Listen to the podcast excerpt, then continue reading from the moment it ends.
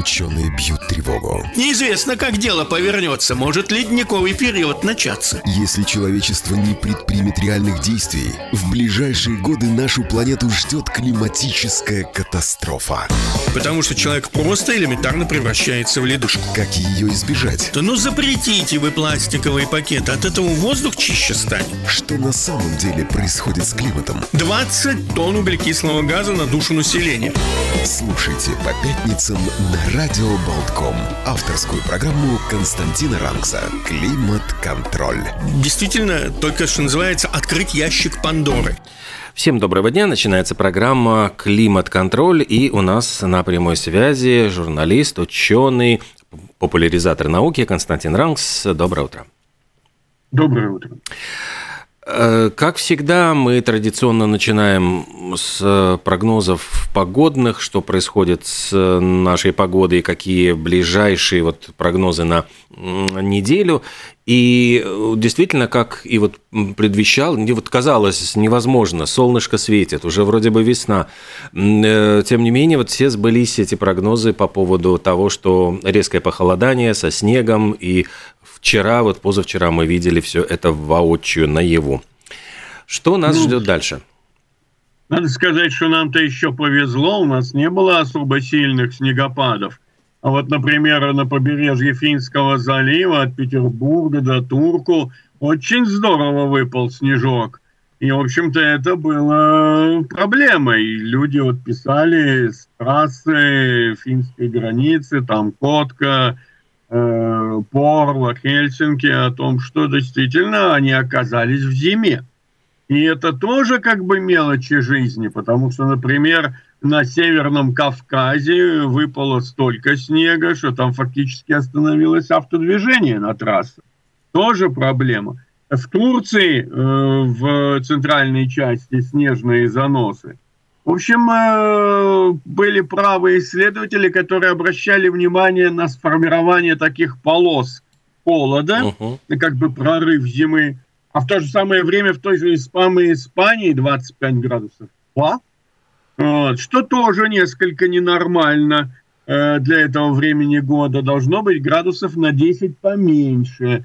И к тому же должны быть, в общем-то, сейчас дожди весенние дожди, они очень нужны Испании, потому что должны наполниться водохранилище, должна пропитаться земля. Ну, вот есть на это надежда, правда, смутная. Сейчас как раз получается, что эти, уравновешиваются температуры, возвращаются к определенной норме. На следующей неделе у нас будут такие волнообразные периоды повышения давления, понижения, угу. но не очень сильные – и, в принципе, у нас будет колебаться температура вокруг нуля. Вроде бы в понедельник или, может быть, даже с вечера воскресенья должны быть осадки в виде мокрого снега, но это тот самый снег, который падает и тает.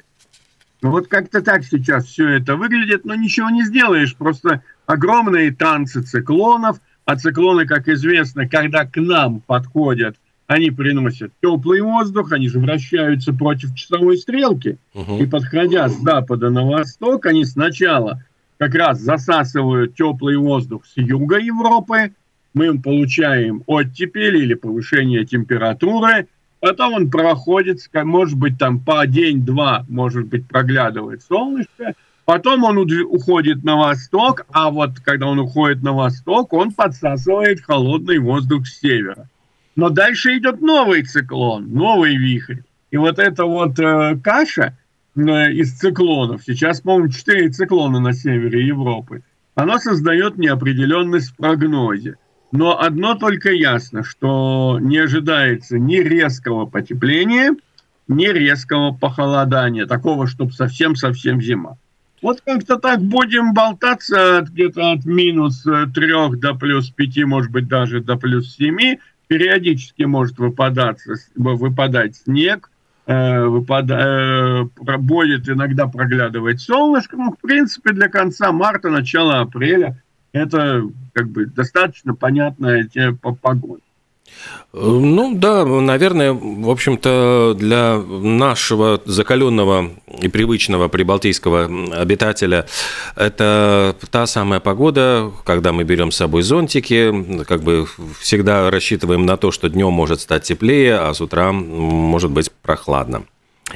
Может быть, можно добавить, что в принципе при всех этих вот скачках менять э, для автомобилистов менять э, резину, как говорят, шины зимних на летние, конечно, формально можно уже с 1 марта, но, наверное, может быть, и не стоит торопиться, особенно если вы едете в восточные и юго-восточные области, где может быть больше снега, и поскольку дальше от моря, там могут быть как раз вот э, моменты, связанные с гололедом.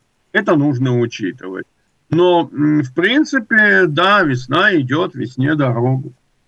Э, говоря про автомобилистов, э, какие новые тенденции нас ждут, какие решения принимаются в Евросоюзе, обязательные вот для Латвии, поскольку ведь вот этот зеленый курс, он Э, направлен на то, чтобы, я так понимаю, постепенно отказаться от э, двигателей на дизеле и перейти на какие-то более экологичные типы вот передвижения.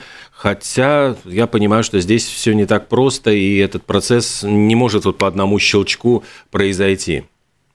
Но европейские чиновники-то как раз хотят, чтобы все происходило быстро, как говорится, при нашей жизни, точнее, при их так скажем, э, хотя бы при их э, руководстве, сроках. Э, тут вот в чем дело. На Медне европейские органы руководящие говорили о том, что все, нужно завязывать с производством двиг... новых машин двигателем внутреннего сгорания. Это машины, которые работают на бензине, на дизельном топливе, на природном газе и на э, нефтяном газе, ЛПГ, да, вот, на пропан-бутань. Вот все эти машины, как бы, они подлежат, э, значит, те, которые есть, они доездятся, mm. вот, а новых быть не должно, ставить на учет нельзя.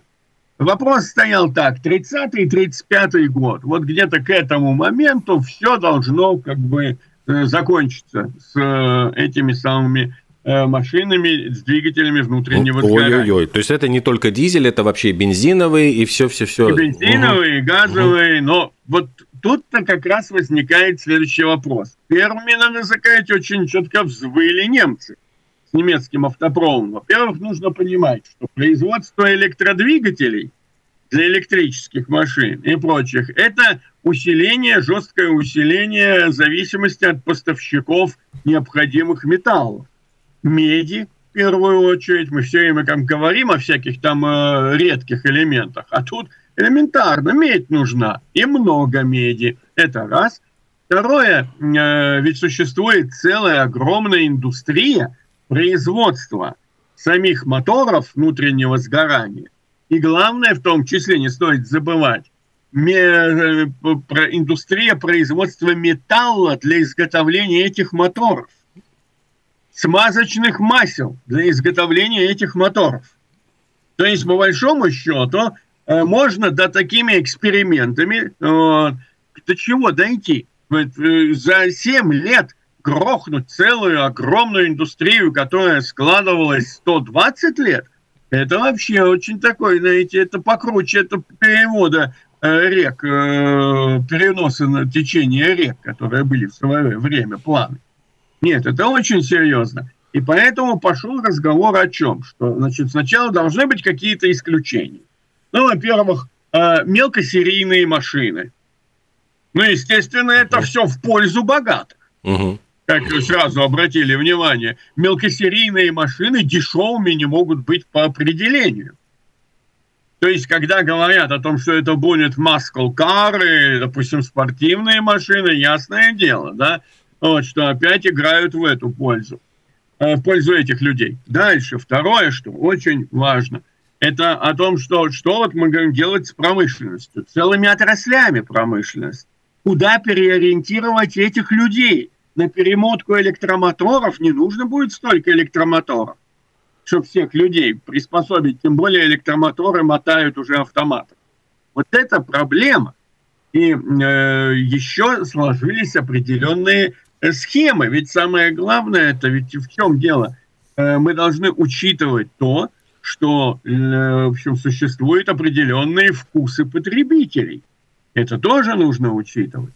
И тут как раз, знаете, очень интересно случились на минувшем воскресенье голосование в Берлине. Там обсуждали вопрос перевода экстра, так скажем, столицу Германии экстренным путем на зеленые рельсы. И вот что там пишут немецкие товарищи, так скажем.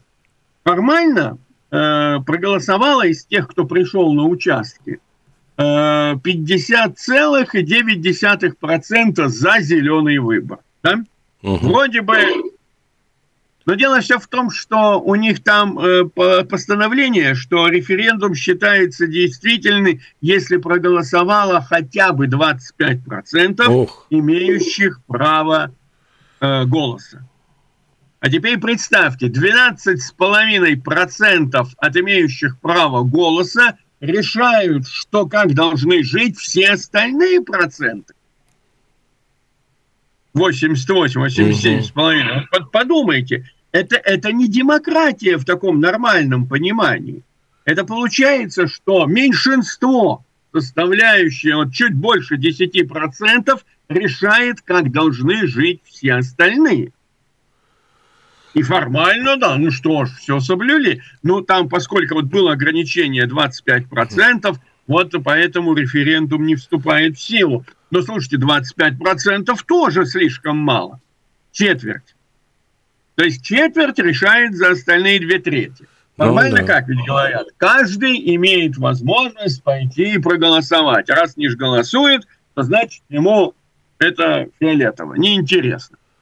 Вот. Что будет, то и будет. Но, во-первых, не все могут, не все успеют, у всех жизнь разная, да, но и тут начинает уже задаваться вопросом, поскольку это касается всех. Может быть, тогда надо э, действовать другим путем. Мы знаем, что в мире есть примеры, где если ты не пришел на референдум, то тебя ждет штраф. Угу. Я к чему? Я к тому, что в принципе решать такие серьезнейшие судьбоносные вопросы – просто так с кондачка это вот приняли решение, быстренько проголосовали, зеленые там эти гики проголосовали, все, и ура, давайте жить. А что мы будем иметь дальше? А дальше уже известно, что, например, выступают против э, польские и шахтеры, и машиностроители, там бог знает кто уже. О том, что это недопустимо для них. Вот реально. Э, всем пример Франция. Ведь история с желтыми жилетами началась с того, что подняли э, акциз на дизельное топливо, которое ударило в первую очередь по селянам, по жителям провинции. И при этом сделали бесплатные электропарковки в Париже для самых богатых. Угу. Получается, мы же понимаем, что сейчас электромобиль, человек, который сидит на средней зарплате, для него это не самая, так скажем, э, легкая покупка, мягко говоря. Если электромобиль стоит, например, половину стоимости серийной квартирки. Вот. А, э, допустим, нечему удивляться, когда говорят, что у нас в Латвии очень старый парк автомобилей. Давайте к нам перейдем. Очень старый парк автомобилей. Да, у нас полно дизельных машин, они как бы лидируют. Э, по, по количеству. И вот что примечательно, что с этими машинами тоже что-то делать надо. Тут уже разговоры пошли о том, что нужно для того, чтобы стимулировать отказ людей от машин с двигателем внутреннего сгорания, например, запретить въезд в центр городов. Ну, такая дискриминация, конечно, получается. То есть, а, а как же люди, которые выращивают, например, там э, овощи, фрукты, они, значит, не смогут заезжать и торговать именно на центральном рынке, получается, тогда? Ну, тогда, получается, до центрального рынка нужно проводить специальную красную зону, по которой они могут ездить. Такой коридор. Mm.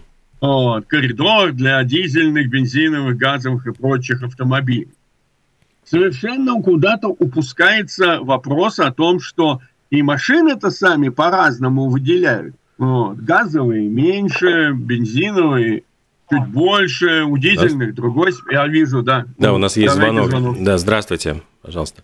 Доброе утро. А вот собираются переводить там машины на всякие двигатели, то есть эти э, горючие, а вот те машины, дизельные, бензиновые, газовые, их же утилизировать надо. Эта земля превратится, скорее всего, в свалку. Спасибо. Спасибо.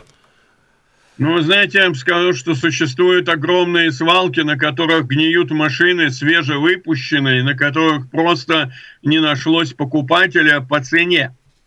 А продавать за бесценок э, компаниям-производителям себе невыгодно. То есть э, это, это проблема, есть гигантские совершенно площадки, на которых стоят тысячи даже десятки тысяч новеньких автомобилей. Залей топливо и езжай но они никогда не доедут до потребителя. Так что проблема, допустим, старых машин, утилизации, она более-менее отработана, потому что известно, что из машины нужно слить жидкости, вытащить двигатель, это одна разборка, э, вытащить всю ткань, это другая, а потом остается железяка, которую можно переплавить. Бог бы с ним, но весь вопрос другой. Ну, а на чем будут люди ездить? Я вот, вот так вот посмотреть, что люди ездят на старых машинах из-за того, что у них любовь к ржавчине. Понятно, да. Они потому ездят что нет... просто потому, что у них нету других вариантов. Вот почему люди ездят на старых машинах. Вот будем говорить откровенно.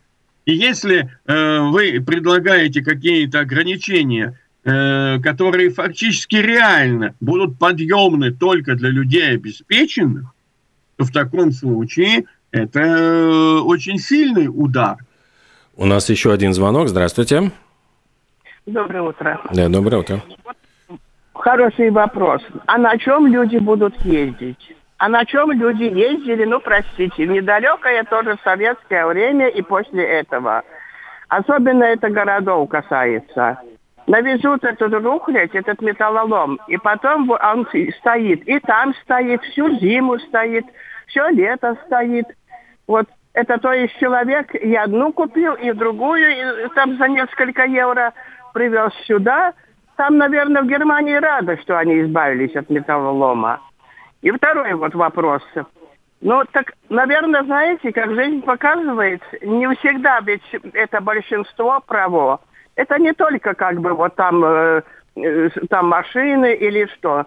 Мы же вот тут, э, Олег знает, какие, как сказать, все время как происходит в, в жилых домах, когда касается каких-то ремонтов. Ну, тоже большинство не надо, пока уже, так сказать, не надо. Они не думают о будущем, как это будет. Они думают, как это вот сегодня. Дум, начинают думать, когда уже может поздно зачастую. Спасибо. Спасибо. Ну, здесь... Но, знаете, я полностью согласен, что демократия вообще – это глупость. Вот. Э, дама наша, слушательница, как и я, выступаем за меритократию. То есть э, власть э, людей, которые во всем профессионально разбираются. Не может вот в системах меритократии э, врач-гинеколог э, быть председателем Еврокомиссии. Вообще, как бы не, не сдавшие экзамены на профпригодность. Вот о чем-то получается речь. О чем разговор? О том, что большинство не может быть правым. Мы должны, знаете, как в том анекдоте – понять, что мы делаем. Да? Либо одно, либо другое. Либо мы предлагаем всему народу принимать решение голосовать и выразить свою волю, и действуем в интересах этого народа, либо мы должны четко понимать, что в массе своей, и это правда, вот, в массе своей люди э, не могут принимать решения по тем вопросам, в которых они не разбираются.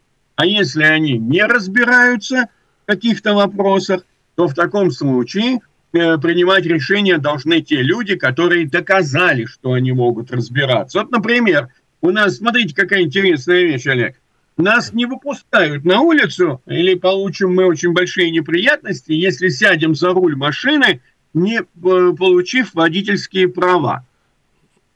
А, например, э, быть депутатом или как говорится, принимать решения в правительстве можно, не имея прав, условно говоря, на руководящую работу.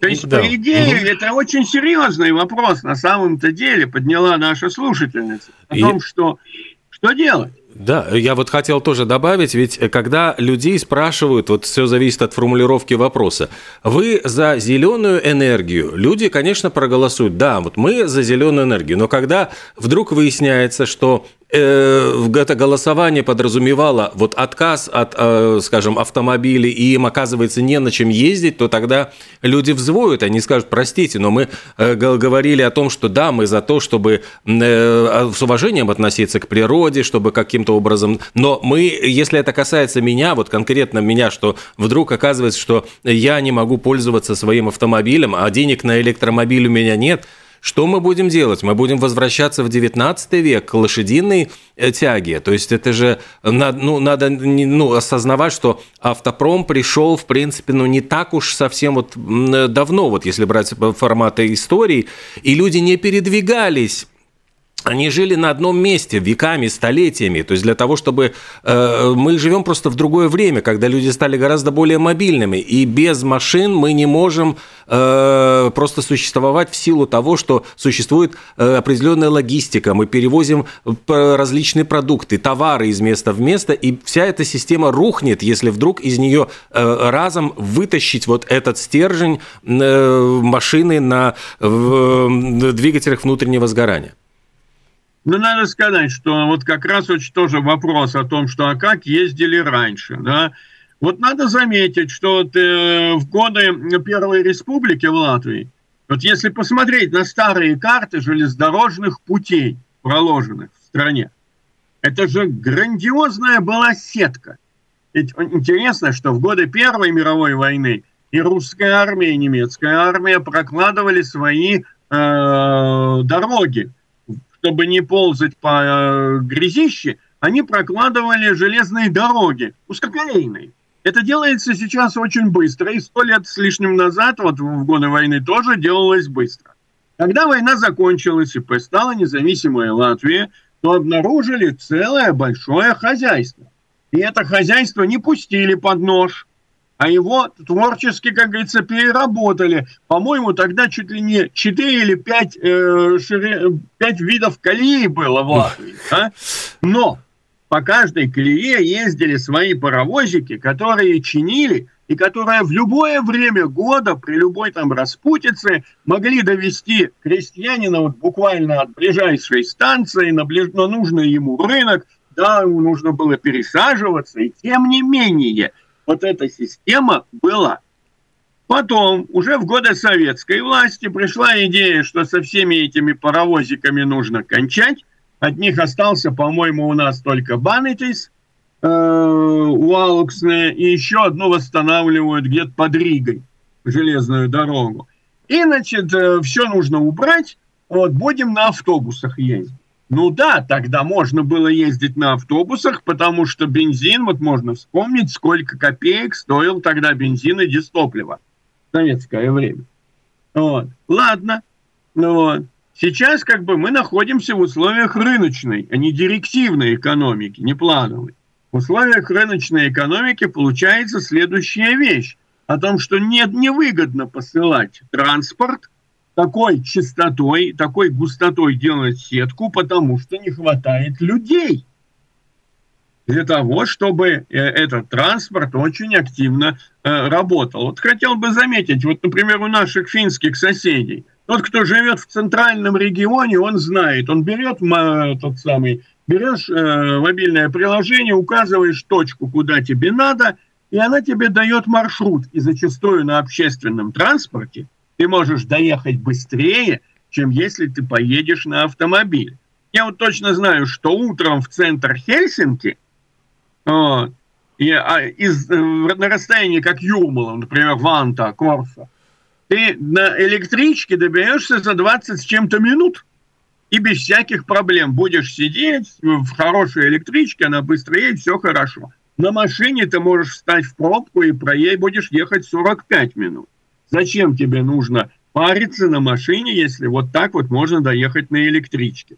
а какие системы автобусов. Но как только ты уезжаешь в более, э, так скажем, малонаселенные регионы, то и вот об этом, кстати, финны открыто пишут, о том, что исчезают автобусные маршруты, потому что их содержать становится экономически невыгодно.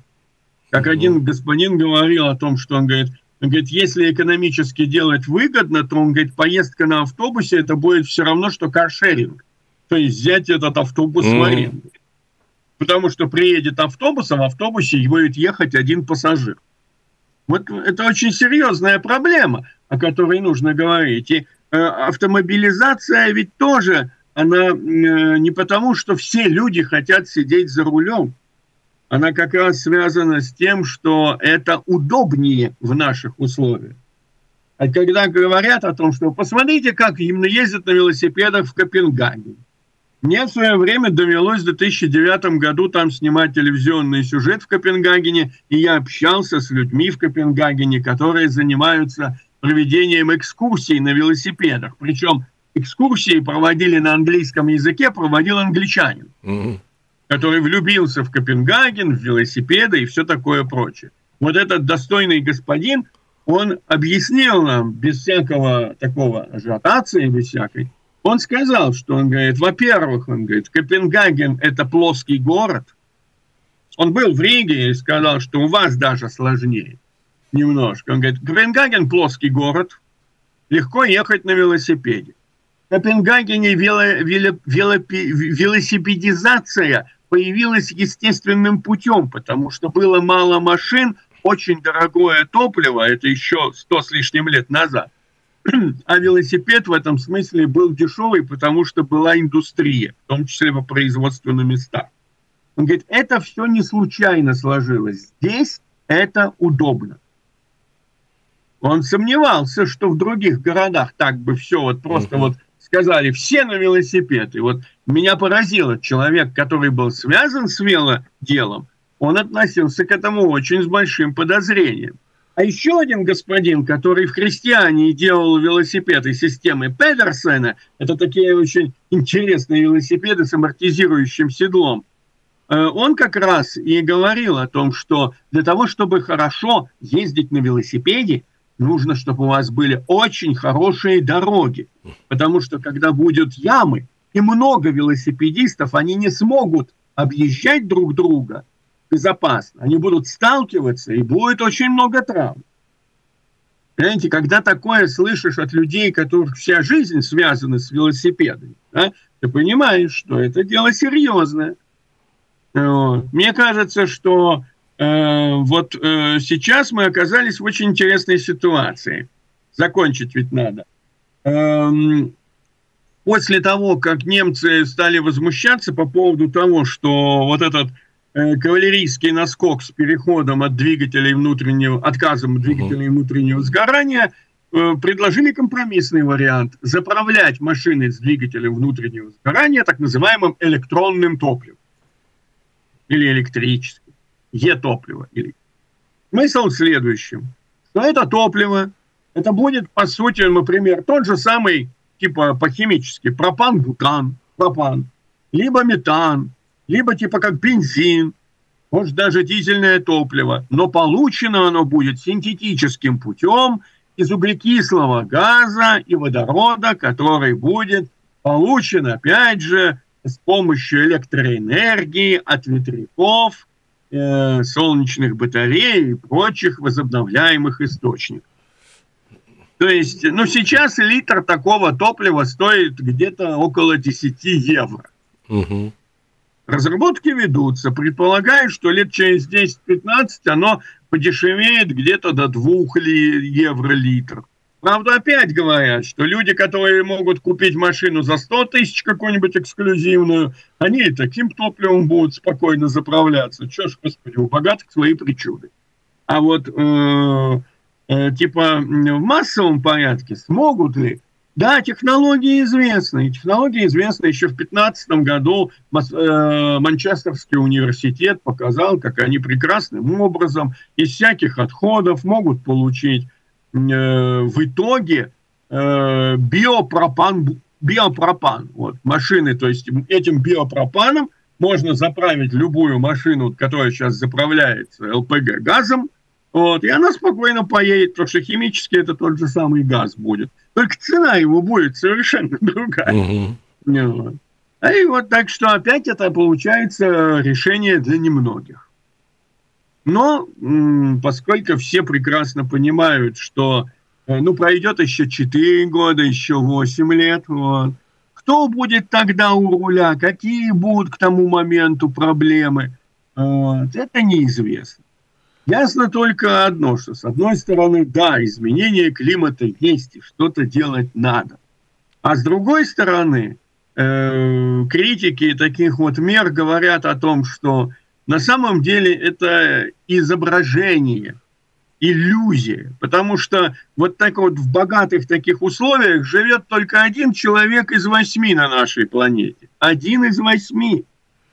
И если мы что-то там отказываемся, знаете, когда говорят о том, что вот на Земле тут будет 10 миллионов электромобилей, на Земле сейчас ездит полтора миллиарда, то есть 1500 миллионов автомобилей. Вы посчитайте, сколько лет когда говорят о том, что одна батарейка для электромобиля требует переработки 250 кубометров грунтов. Это гигантское количество. Производство этих элементов, оно очень дорого. Все разговоры о том, что ученые что-то придумают и сделают, мне очень напоминают разговоры 55-летней э, давности, когда говорили, что мы скоро будем летать по всей Солнечной системе, говорили повсеместно, и в СССР, и в США, и в Европе. Вот придумают, у нас будут двигатели. На чем мы летаем до сих пор? Керосин, метан, водород. Смеси, которые были известны еще э, Годдарду, фон Брауну и Королеву. Ничего не изменилось. Оказалось, есть какой-то определенный потолок. Мы живем в определенной цивилизации, в определенной вселенной который, например, литий, самый в данном случае эффективный металл. Мы не можем дышать фтором, мы можем дышать только кислородом. Вот он хоть убейся.